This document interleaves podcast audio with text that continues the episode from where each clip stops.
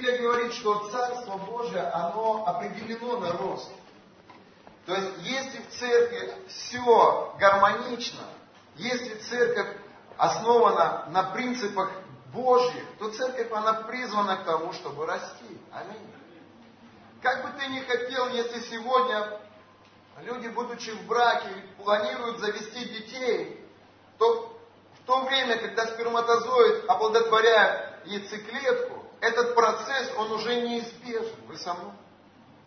Вы должны понимать, что Слово Божие, оно подобно семени.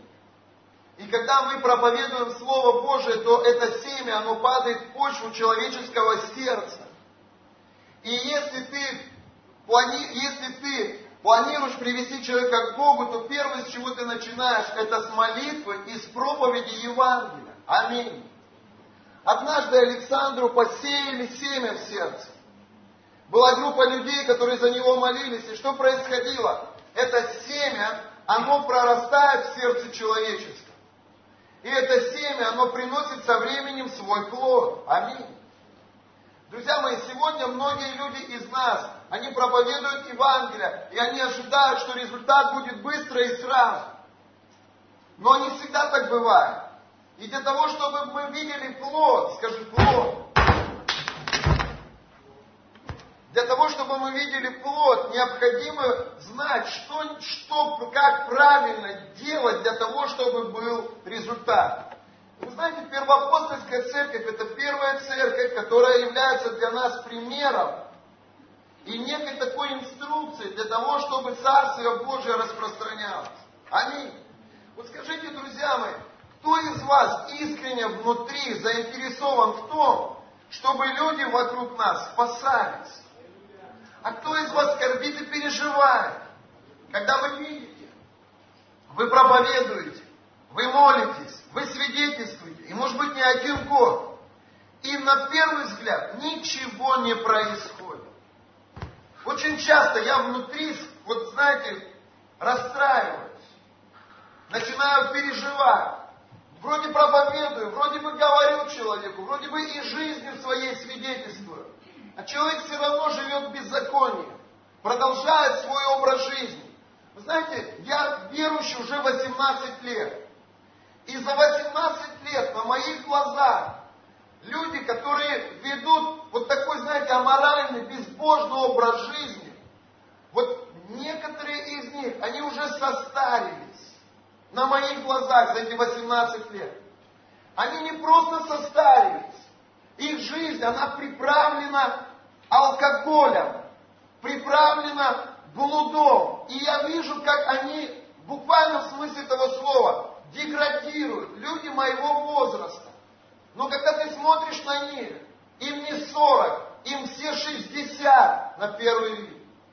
Я вижу, как они, прожив вот эту бурную жизнь, как они думают интересную, крутую жизнь, они остаются одинокими, разбитыми в своей судьбе.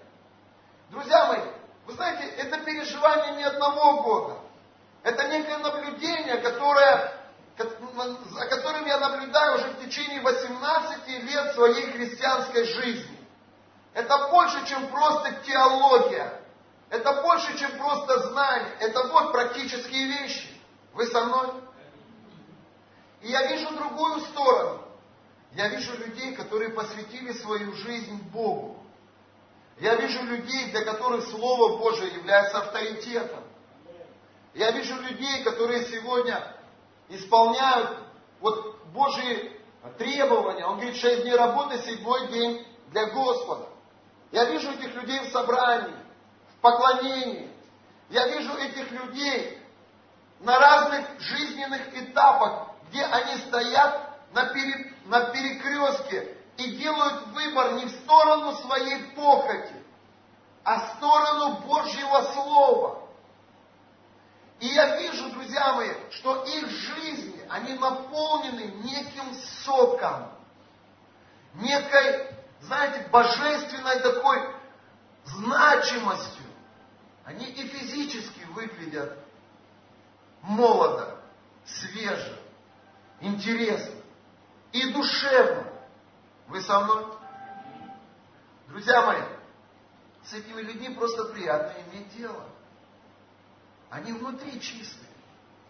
Они освящены. Нету этих грехов, матов, вот этой распущенности, развязанности, хамства, вот этого, знаете, нежелания читать, учиться. Они более смиренные. Знаете, что такое гордость? Буквально на днях для себя вывод сделал. Читая Библию, определил, что гордость это то, что, что препятствует богопознанию человека. Ну, к примеру, я делаю это, это, это, друзья мои, чисто мой вывод. Гордость это некий слуга в распоряжении Антихриста, цель и предназначение которого противостоять в сознании человеческом богопознанию. Человек говорит, не учите меня. Человек говорит, я не нуждаюсь в ваших советах. Зачем мне читать книги? Я и так все знаю. Зачем мне учиться? Я и так все смогу.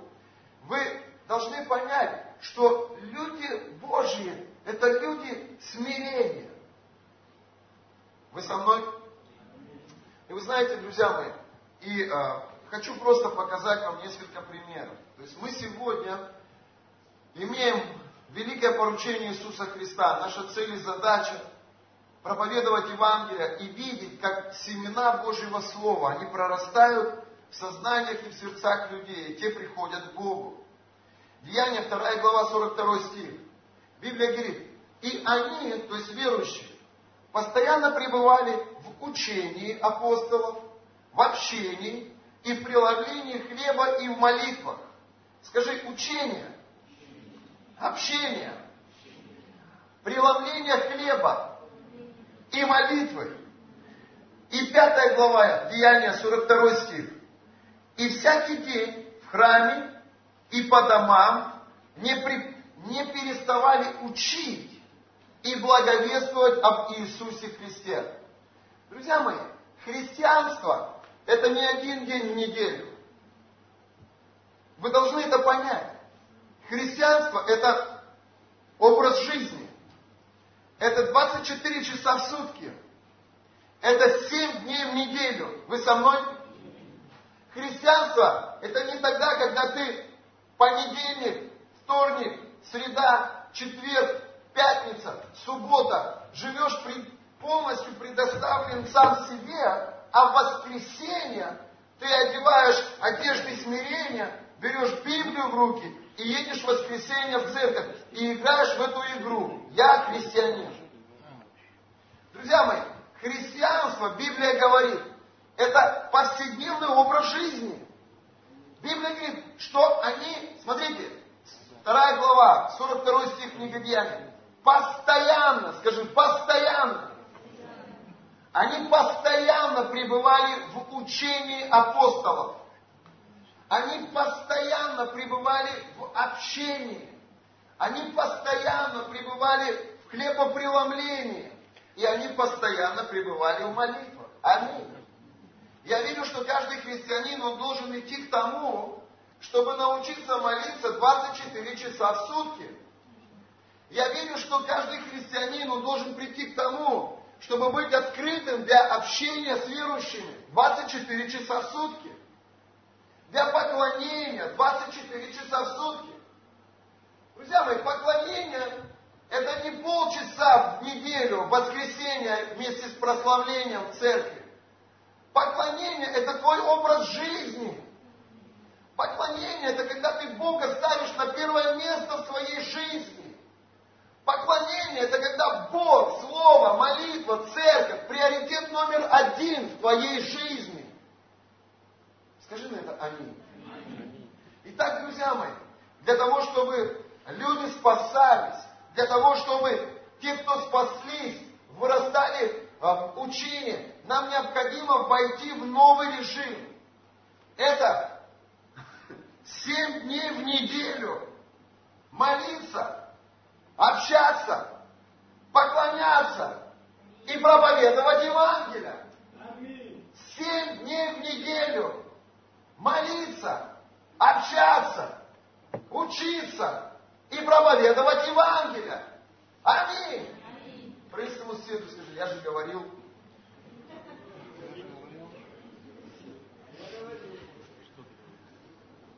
Книга Деяния, 5 глава, 42 стих. И всякий день в храме, скажи храм, скажи, пора строить храм. И по домам, скажи, по домам, скажи, пора найти домашнюю церковь.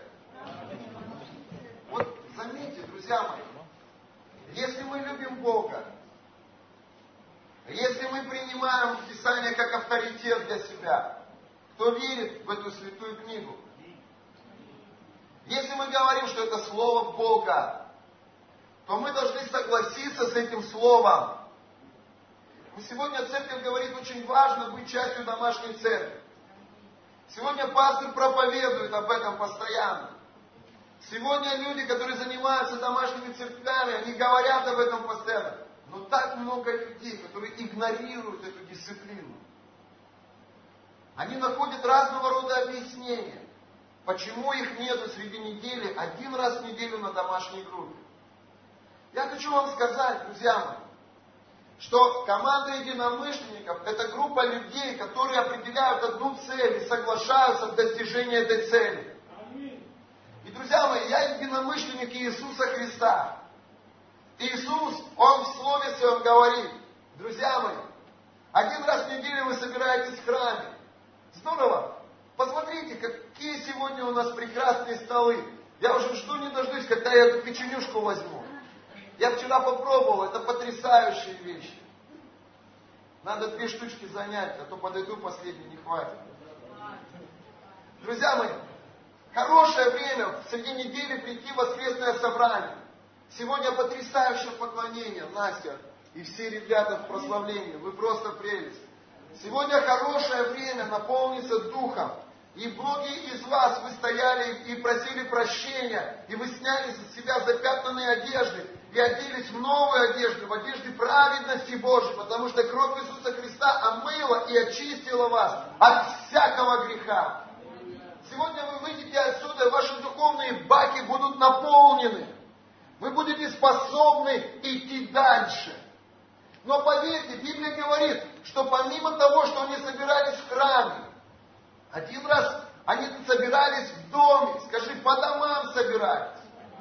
Вы знаете, я не думаю, что они один раз собирались, и всякий день в храме, и по домам. Но у нас есть такой определенный порядок. Помимо того, что мы встречаемся один раз в воскресенье на воскресном собрании, мы собираемся один раз по домам, скажи, по домам. Для чего? Все для того же. Для того, чтобы помолиться, для того, чтобы поклониться Богу, для того, чтобы пообщаться, и для того, чтобы послушать Слово Божие и самому засвидетельствовать о своих переживаниях. Аминь. Это позволяет твоему духу быть свежим. Это позволяет твоему духу быть наполненным. Это важно. Вы со мной? Друзья мои, когда мы говорим о любви, мы так любим говорить о любви. Не так давно я с одним из своих помощников говорил, вот заметь, когда мы говорим о любви, вся церковь, они все такие блаженные. Они все такие довольны. Все любят тему любовь. И после темы о любви многие подходят и говорят, пастор, спасибо, так было здорово. Когда мы говорим о жертве, когда мы говорим о дисциплине, когда мы говорим о посвящении, когда мы говорим о святости, Нету такого восторга. Нету такого подъема. Вы со мной? Скажи, скоро все изменится. Вы со мной, друзья? Но если мы говорим о любви, если мы хотим расти в любви, вы должны понять одну такую вещь. Если ты хочешь расти в любви, тебе нужно стать частью общества. Только среди людей, разных людей, ты можешь определить, что у тебя недостаток в любви. Вы со мной? Когда ты один или одна у себя в гараже или у себя на кухне, где никто тебе не перечит, где никто не сквернословит, ну, надеюсь, на домашних группах не сквернословит, где никто тебя не критикует, где никто тебя не провоцирует. Тебе так легко всех любить. Ты прямо сама любовь.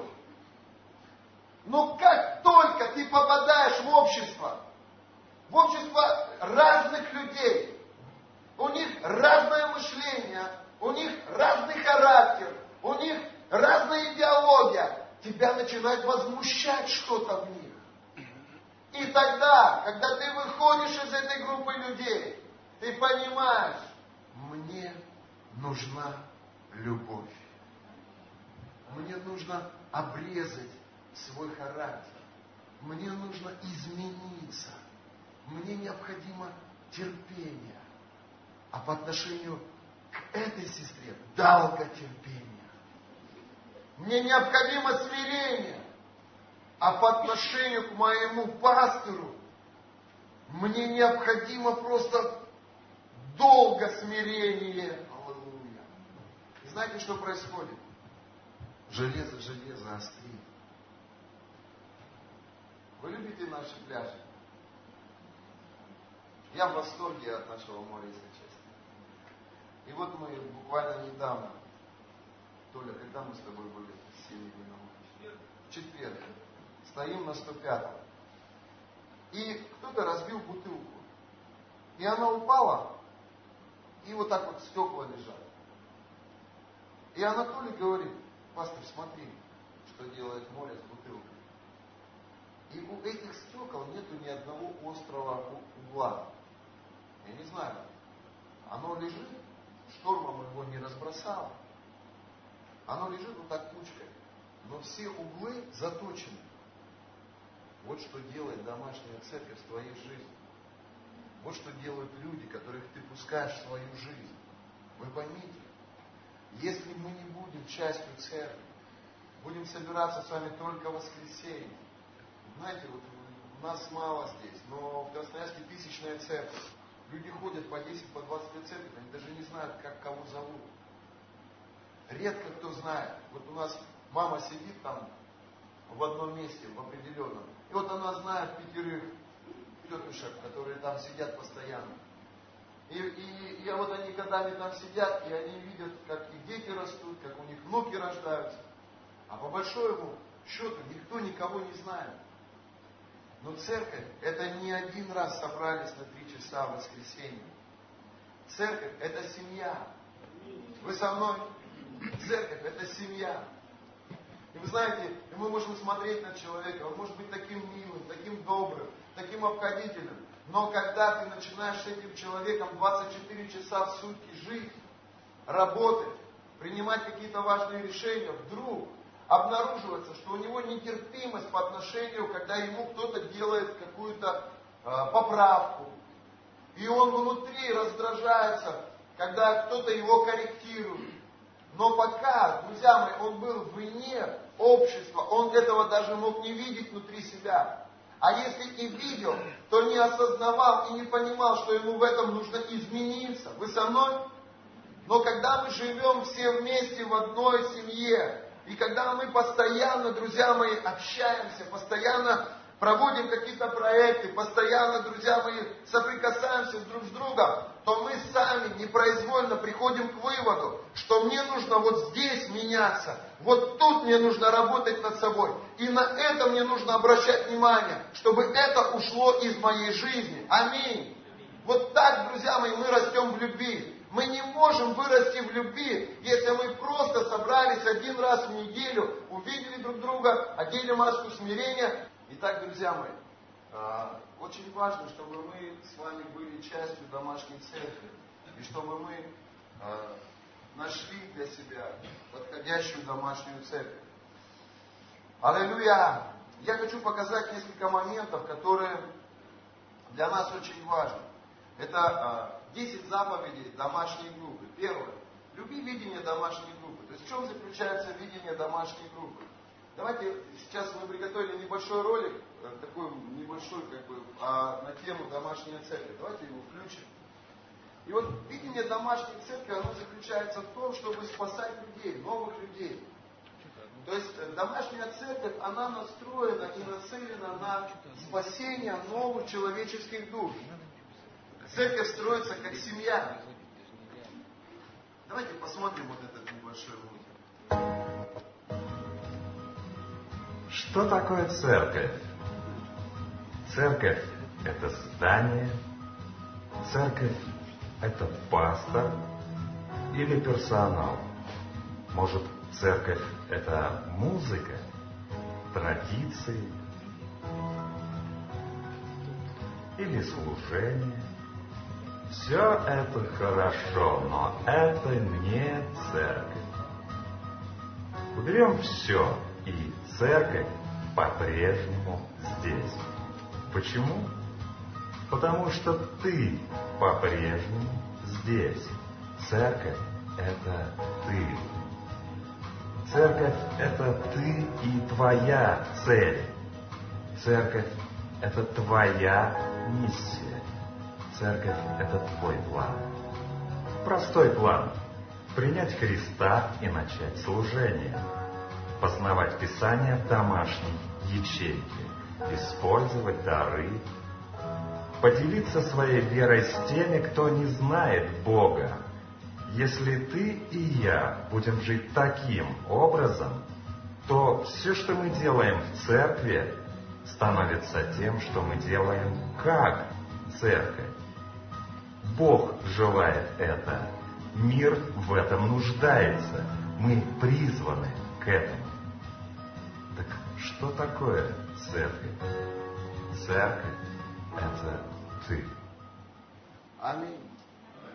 Итак, друзья мои, смотрите, церковь – это группа людей, которые настроены на то, чтобы проповедовать Евангелие. Домашняя церковь это, мини... это церковь в миниатюре, которая позволяет расти в своих духовных дарах каждому человеку, потому что встречаясь там, они делятся своей верой, они делятся своими переживаниями. Они делятся с нами, они делятся видениями. Друзья мои, видение домашней церкви, оно направлено на то, чтобы спасти человеческую душу, взрастить ее и поднять ее до момента, когда мы направим эту, этого человека уже в библейскую школу, где он будет пускать корни глубже в Божье Слово и в Божье откровение. То есть, если мы сегодня находим единомышленников, которые соглашаются с великим поручением Иисуса Христа проповедовать Евангелие, спасать людей, то с этими людьми мы строим домашние церкви. Наша церковь, она состоит из домашних церквей. Количество людей определяется по количеству людей, способных проповедовать Евангелие. Иисус, Он говорил о том, чтобы мы молили Господина Жатвы, чтобы Он выслал кого? Делателей. Вы знаете, по большому счету, церковь она определяет количество прихожан не по количеству людей, сидящих на стуле, а по количеству делателей, по количеству людей, которые проповедуют Евангелие и прилагают усилия, чтобы человеческие души спасались. Вот что я делаю сегодня? Я поднимаю некий стандарт внутри себя. Я поднимаю некие требования к своей вере. И я сегодня определяю внутри, что церковь – это группа людей, группа единомышленников, которые сегодня как бы сосредоточены на одной цели – исполнить великое поручение Иисуса Христа, проповедуя Слово Божье народам. Аминь. Итак, друзья мои, еще несколько тезисов. Не уклоняйся от видения. Не нужно противиться видению. Зачем? Это глупо. Видение, оно не сложное. Пожалуйста, покажите нам видение церкви. Оно заключается в том, что мы должны первое спасать. Скажи, спасение. Второе, оно заключается в том, что мы должны укоренять людей. Это душепопечение, это душевная забота о людях. Аминь. Мне так понравилось, э, Алис, вот твое свидетельство. И ты говорила интересные вещи. Ты говоришь, любовь это не просто слова. Любовь это когда ты принимаешь непосредственное участие в жизни человека. Что такое э, а, укоренения. Укоренение, друзья мои, это когда ты принимаешь участие непосредственно в жизни человека. Вы со мной? Вы знаете, я увидел еще одну такую вещь. Очень часто мы а, пытаемся вести себя деликатно и проповедуя Евангелие кому-то людям, мы потом стараемся себя не навязывать им. То есть лишний раз не встречаемся с ними, лишний раз не молимся, лишний раз не звоним к ним. И мы думаем, что если этому человеку нужен Бог, или если этому человеку нужны какие-то духовные темы, размышления, он сам позвонит нам, он сам встретится с нами. Но мы, друзья мои, идем уже несколько лет. И я вижу, что эта модель не работает. Человек, который пришел один раз на воскресное собрание, и, возможно, Бог коснулся его души, и, возможно, Бог говорил к его сердцу. Это новообращенный человек, это маленький младенец. Вы знаете, если сегодня взять двух или трехгодовалого ребенка и посадить в песочницу, уйти на какое-то расстояние, и потом там ждать и надеяться, что он сейчас придет к тебе, и вы с ним пойдете в другое место, глупо, он не придет. Для этого тебе нужно прийти в эту песочницу, взять его на руки и вести его туда, куда ты хочешь. Вы со мной?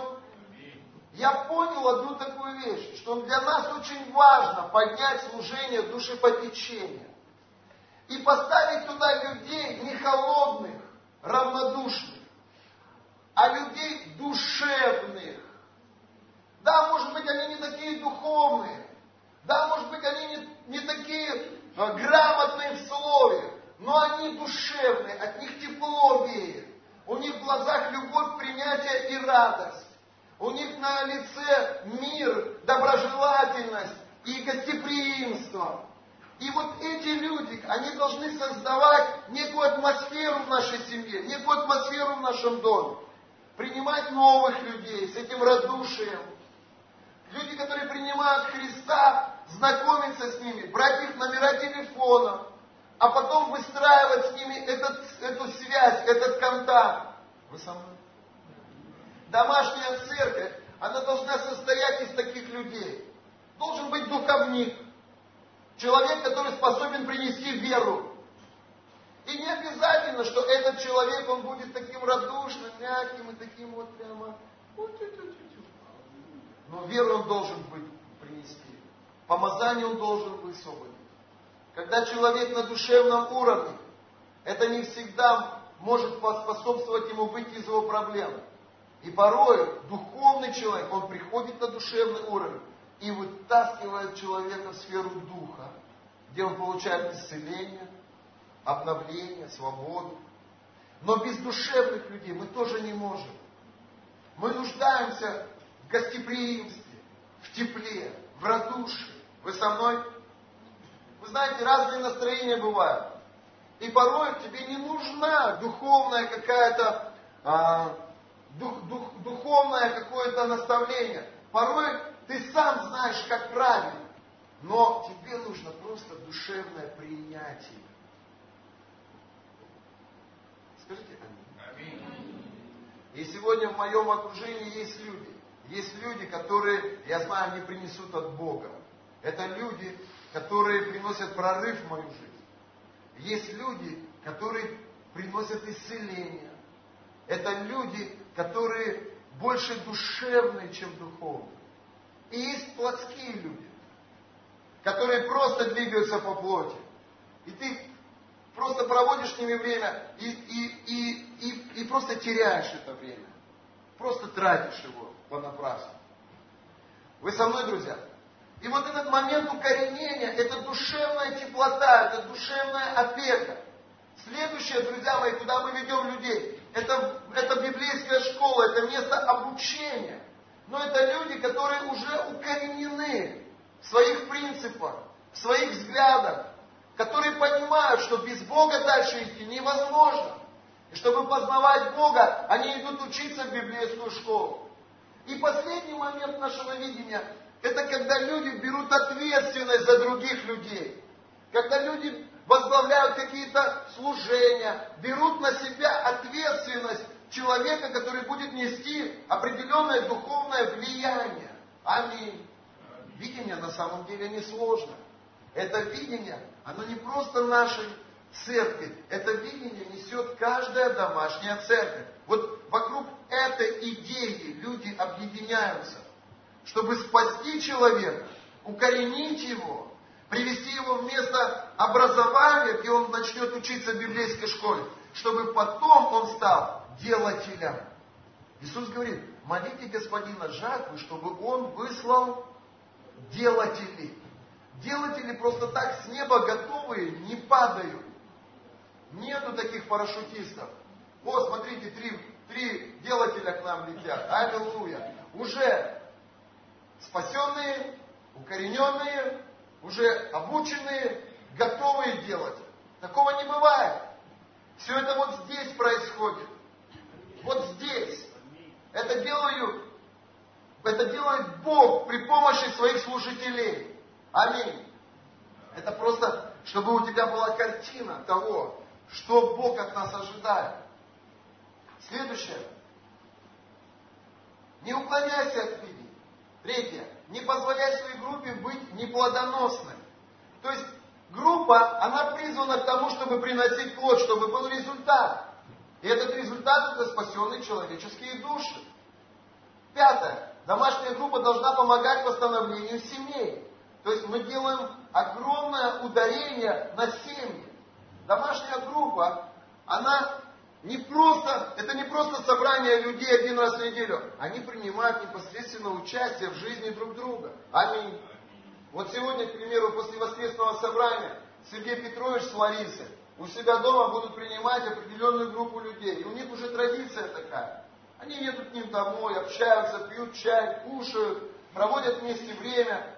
И, и в этом и заключается смысл церкви, поверьте мне. Церковь это семья.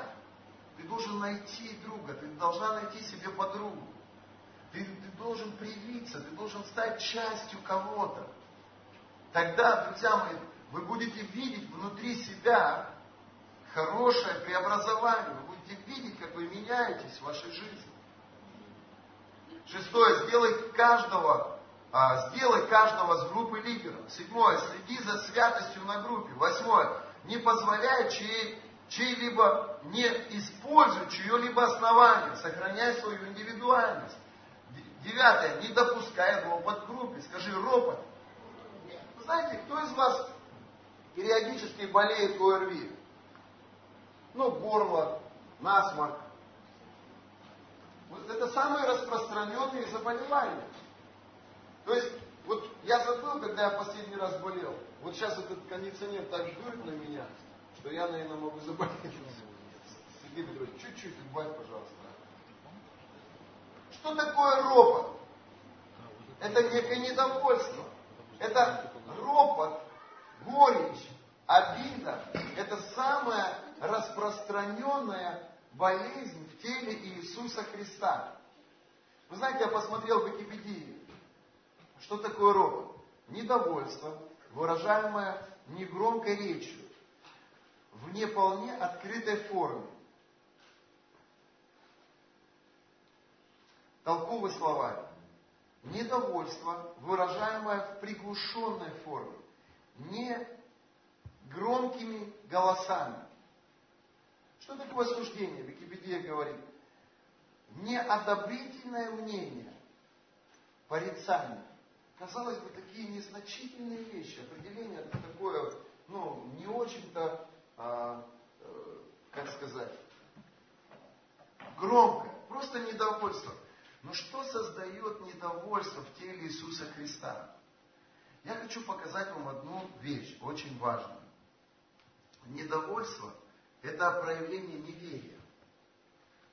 Если ты веришь Богу, то ты принимаешь все, что Бог говорит, и в радости продолжаешь делать. Если то, что Бог говорит, ты в это не веришь, ты начинаешь проявлять свое недовольство. Аминь. То же самое касается людей. Если жена не верит тому, что говорит ее муж, она начинает проявлять недовольство, несогласие. Если церковь не верит тому, что говорит пастор, церковь начинает проявлять свое недовольство. Просто, просто там кто-то пороптал, там кто-то пороптал. И эти вещи, они приносят некую такую атмосферу неверия. Ну, к примеру, я покажу вам один момент. На примере Саглидатая. Помните? Десять Саглидатаев, которых отправили посмотреть обетованную землю. И вот они, десять человек пришли. И они говорят Иисусу Навину, да, действительно, там, в земле обетованной, течет молоко и мед. И, и все, о чем говорил Моисей про землю обетованную, все точно так. Но вы не знаете, какие там живут люди. Там исполины. Они на несколько, на несколько порядков выше всех нас. И нам их просто невозможно одолеть. И Библия говорит, что из этих десяти соглядатаев, восемь соглядатаев, они не поверили Богу в том, что они могут эту землю обетованную взять. И что они начали делать? Проявлять свое недовольство. Мне не нравится то, что Иисус Навин нам предлагает.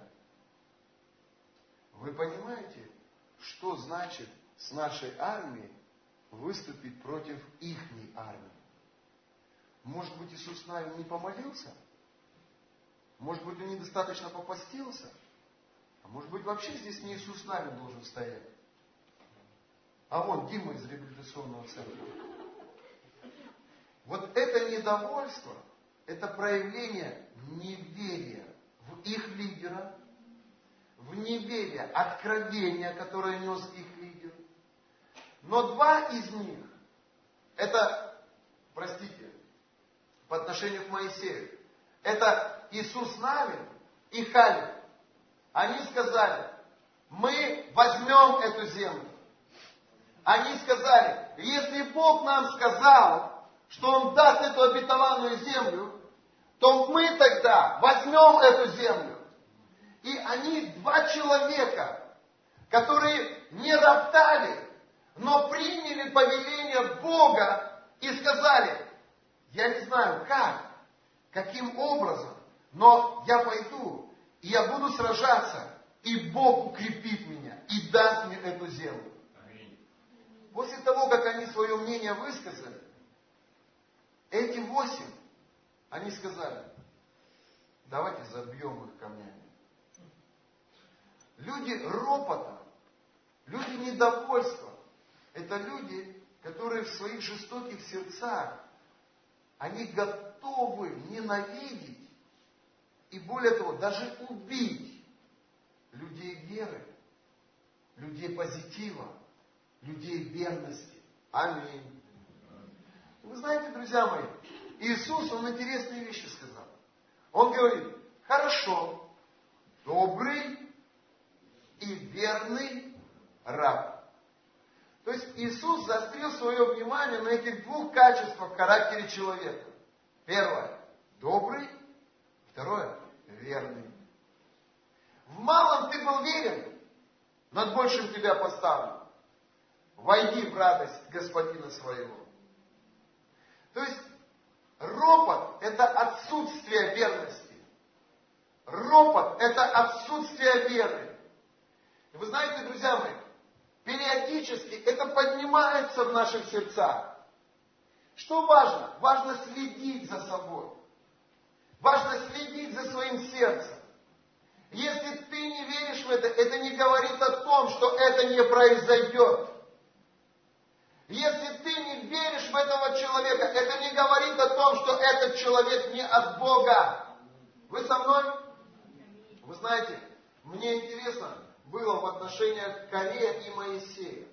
И Библия говорит, немножко заострю ваше внимание на это. Числа 16 глава, когда Корей возмутился против Моисея. Да нет, мы не будем открывать. Когда Корей возмутился против Моисея, Библия говорит, Корей говорит Моисею, Моисей, ты что, один святой? Ты что, один помазанный? Мы тоже святы. И мы тоже помазаны Богом. Библия говорит, что Корей, он не был просто среди рядовых людей. Он был один из приближенных к Моисею. То есть один из людей управления над всем Израилем. И у него были, сколько там, 150 или 250, не помню, его подопечных.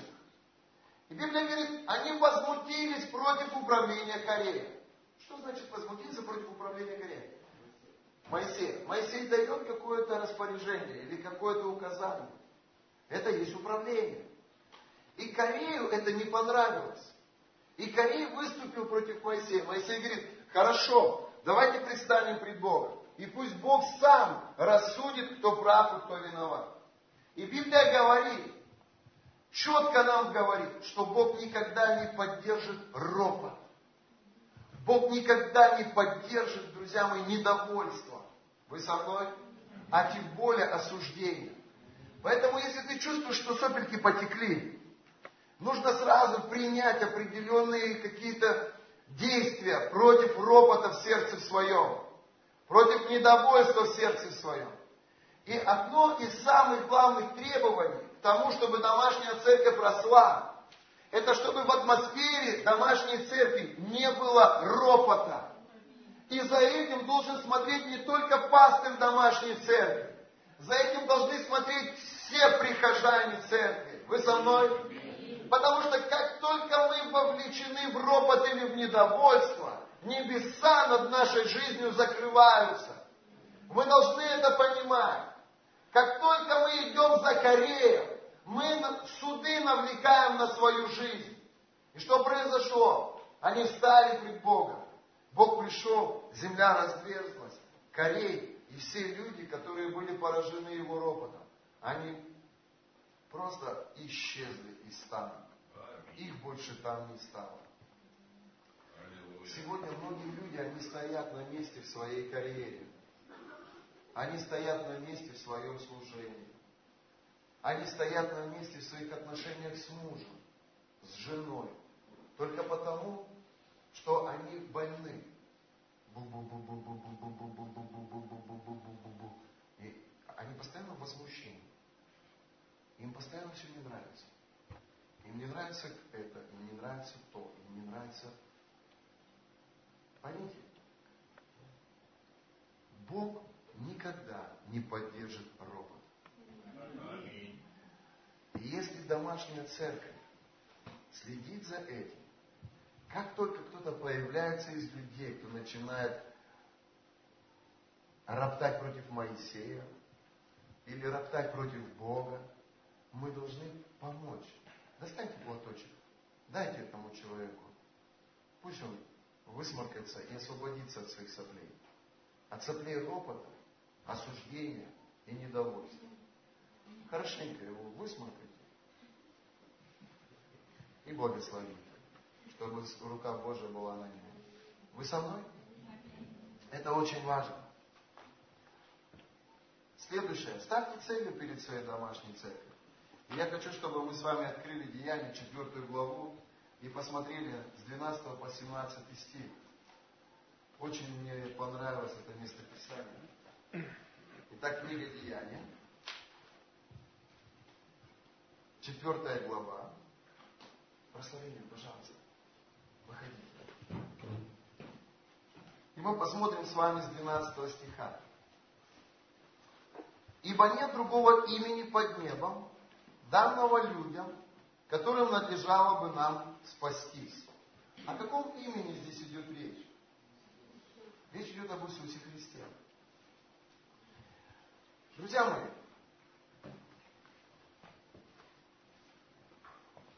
я хочу, чтобы вы еще одно место посмотрели. Это книга Деяний, 10 глава. Откройте, пожалуйста. С первого стиха. Четвертую главу не закрывайте. Итак, книга Деяний, 10 глава, с первого стиха. В был некоторый муж именем Корнилий, сотник из полка, называемого Италийским. Благочестивый и боящийся Бога со всем домом своим, творивший много милостыни народу и всегда молившийся Богу. Он в видении ясно видел около девятого часа дня ангела Божьего, который вошел к нему и сказал ему Корнилий. Он же, взглянув на него и испугавшись, сказал, что, Господи? Ангел отвечал ему, молитвы твои и милостыни твои пришли на память пред Богом. Итак, пошли людей в Иопию и призови Симона, называемого Петром. Сергей Петрович, а зачем ты выключил? Надо было убавить чуть-чуть. Включи. Шестой стих. Он гостит у некого Симона Кожевника, которого дом находится при море. И вот смотрите, мои хорошие. Он скажет тебе слова, которыми спасешься ты и спасется весь дом твой. Обратите свое внимание. В книге Деяния, в 4 главе, в 11, в 12 стихе мы читаем. Ибо нет другого имени под небом, данного людям, которым надлежало бы нам спастись. В случае с Корнилием мы видим, Корнилий был богобоязненным человеком. Скажи, он чтил Бога. Корнилий молился. Скажи, он был человеком молитвы. И он молился и, дел, и, принос, и был человеком жертвы. То есть он делал добрые дела.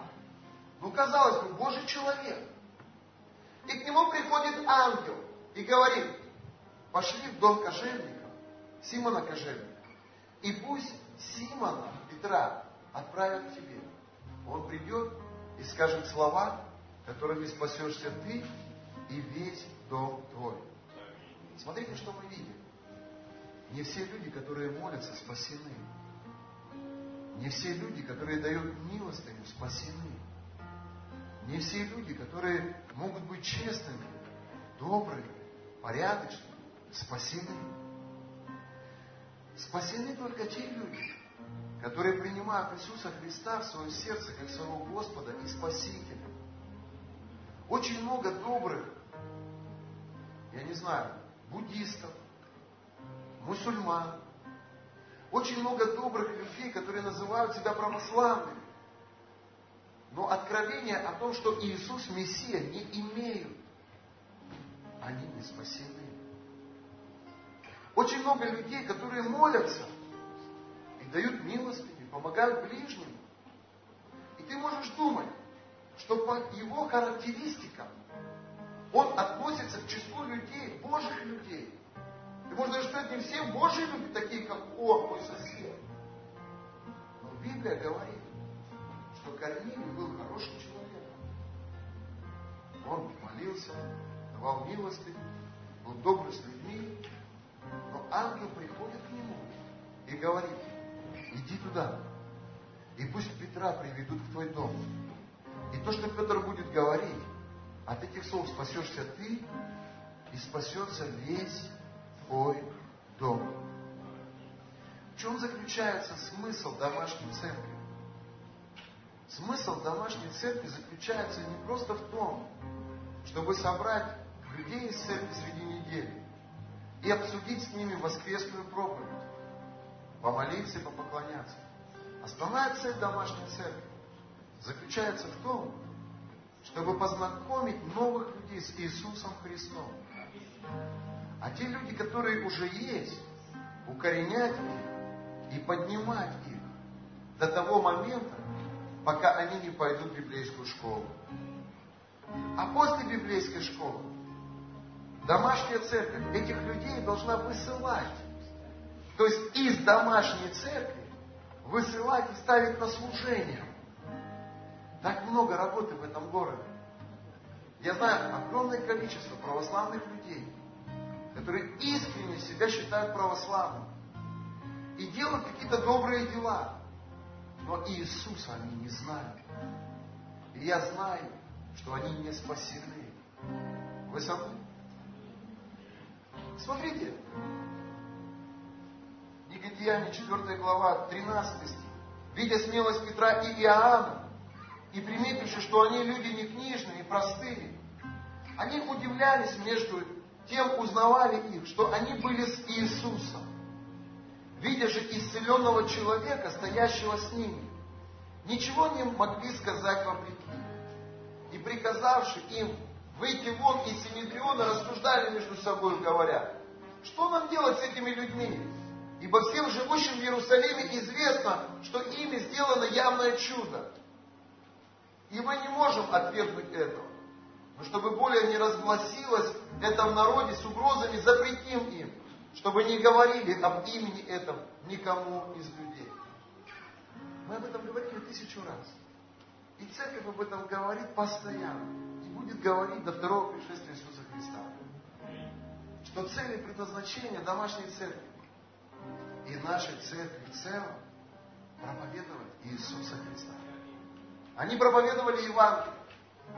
Библия говорит, весь Иерусалим наполнился Словом. И книжники и фарисеи были возмущены этим. Они взяли этих людей, и они говорят, давайте побьем их камнями, давайте остановим их, давайте запретим им говорить об имени Иисуса. Друзья мои, но на протяжении двух тысяч лет пытаются остановить проповедь Евангелия. И что только не делали, в разных странах, разные режимы церковь проходила. Церковь сажали, церковь гнали, церковь, церковь загоняли в подполье, но церковь никогда не прекращала проповедь Евангелия. Церковь всегда проповедовала и будет проповедовать. А ты будешь проповедовать Евангелие? Для начала найди домашнюю церковь. Стань частью семьи. Я за то, чтобы в нашей церкви не было духовных беспризорников. Я за то, чтобы у каждого из вас была духовная мать, был духовный отец. Это наши сопасторы. Это пастора домашних церквей. Я за то, чтобы люди, которые заканчивают библейскую школу, чтобы они не сидели, чтобы они брали ответственность и открывали в своих домах домашнюю церковь. Проповедовали людям на улице, проповедовали у себя на работе, спасали людей, приводили их в свою домашнюю церковь, заботились о них, несли ответственность за них чтобы когда приходит воскресный день, чтобы они звонили и говорили, пастор, у нас такое, такое замечательное свидетельство на домашней группе. Женщина получила исцеление от рака, можно она засвидетельствовать? А в другой домашней церкви звонят и говорят, у нас такое событие, у нас сестра купила дом, аллилуйя, спаси нам! Можно она засвидетельствует? А в другой домашней группе люди звонят и говорят, слушайте, у нас уже 14 человек на домашней церкви, мы планируем открывать вторую. Ну давайте возьмем ответственность за этот город и начнем проповедовать Евангелие. Нести эту благую весть. Отождествимся, как одна команда, в одну цель. Проповедовать Евангелие Иисуса Христа. Наполним этот город Евангелием. А? Кто со мной? Кто со мной? Кто со мной? Тот с Иисусом Христом. Потому что я проповедую Его великое поручение. И я верю в великий рост. Я верю, друзья мои, в большое пробуждение в этом городе. Никакие колдуны, никакая религия, друзья мои, никакой страх не остановит тебя проповедовать Иисуса Христа. Не остановит тебя молиться за людей, которые вокруг тебя. Утверждать Божье Царство. Аминь. Аминь. Люди будут говорить, такой маленький город и такая большая церковь. Люди будут говорить, такой незначительный город и такое огромное влияние этой церкви.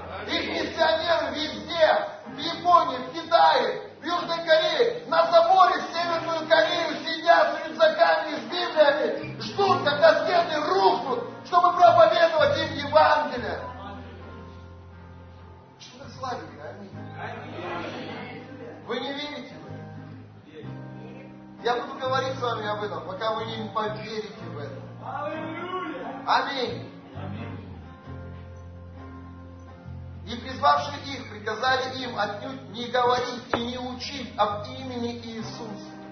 Но Петр и Иоанн сказали им в ответ, судите ли справедливо пред Богом, слушать вас более, нежели Бога. Мы не можем не говорить того, что видели, и слышали. Скажи Аллилуйя. Друзья мои, я просто поднимаю ваш дух, чтобы вы не боялись говорить об. Чтобы вы побеждали, как Иисус нами побеждал. Он говорит, будь тверд и. Не ропщи и не сомневайся. Иди и проповедуй Евангелие. Иди и стань частью домашней церкви. Иди. И если ты закончил библейскую школу, начинай домашнюю церковь. Корнилий говорит, пожалуйста, Бог мне открыл. Там есть человек Божий, Петр. Пригласите его ко мне домой. И люди пришли и говорят, Петр, мы хотим, чтобы ты пошел и попроповедовал в доме у Корнилия. Петр говорит, я знаю, потому что Бог говорил со мной об этом. Петр приходит к Корнилию, и что мы видим? Родилась первая домашняя церковь в доме Корнилия. Ты можешь быть этим Корнилием. Ты можешь быть этим человеком, который откроет свой дом для Евангелия. Вы со мной? Ты можешь быть этим человеком, который посадит свою жену, посадит своих детей, а Петр придет и будет проповедовать там Христа. И весь дом покается. Вы со мной? Давайте согласимся сегодня со мной в этом. Закройте свои глаза. Дорогой Иисус, Господь мой, я прошу Тебя во имя Иисуса Христа, благослови, Господь, наше новое служение, служение душепопечения. И я прошу Тебя, благослови наши домашние церкви, чтобы каждая домашняя церковь спасала новых людей. Бог, чтобы на каждой домашней церкви были новые, неверующие люди, которые будут слышать Евангелие, которые будут переживать Иисуса Христа и примут Его в свое сердце, как своего Господа и Спасителя. Я прошу Тебя, сделай нас плодовитыми, размножь нас, вдохни свое дыхание, Господь, Бог мой, в это служение. Пусть домашние церкви растут, Отец. Пусть лидеры поднимаются, Господь. Пусть количество домашних церквей, Бог, при, просто перевалит за десять. Молю Тебя во имя Иисуса Христа.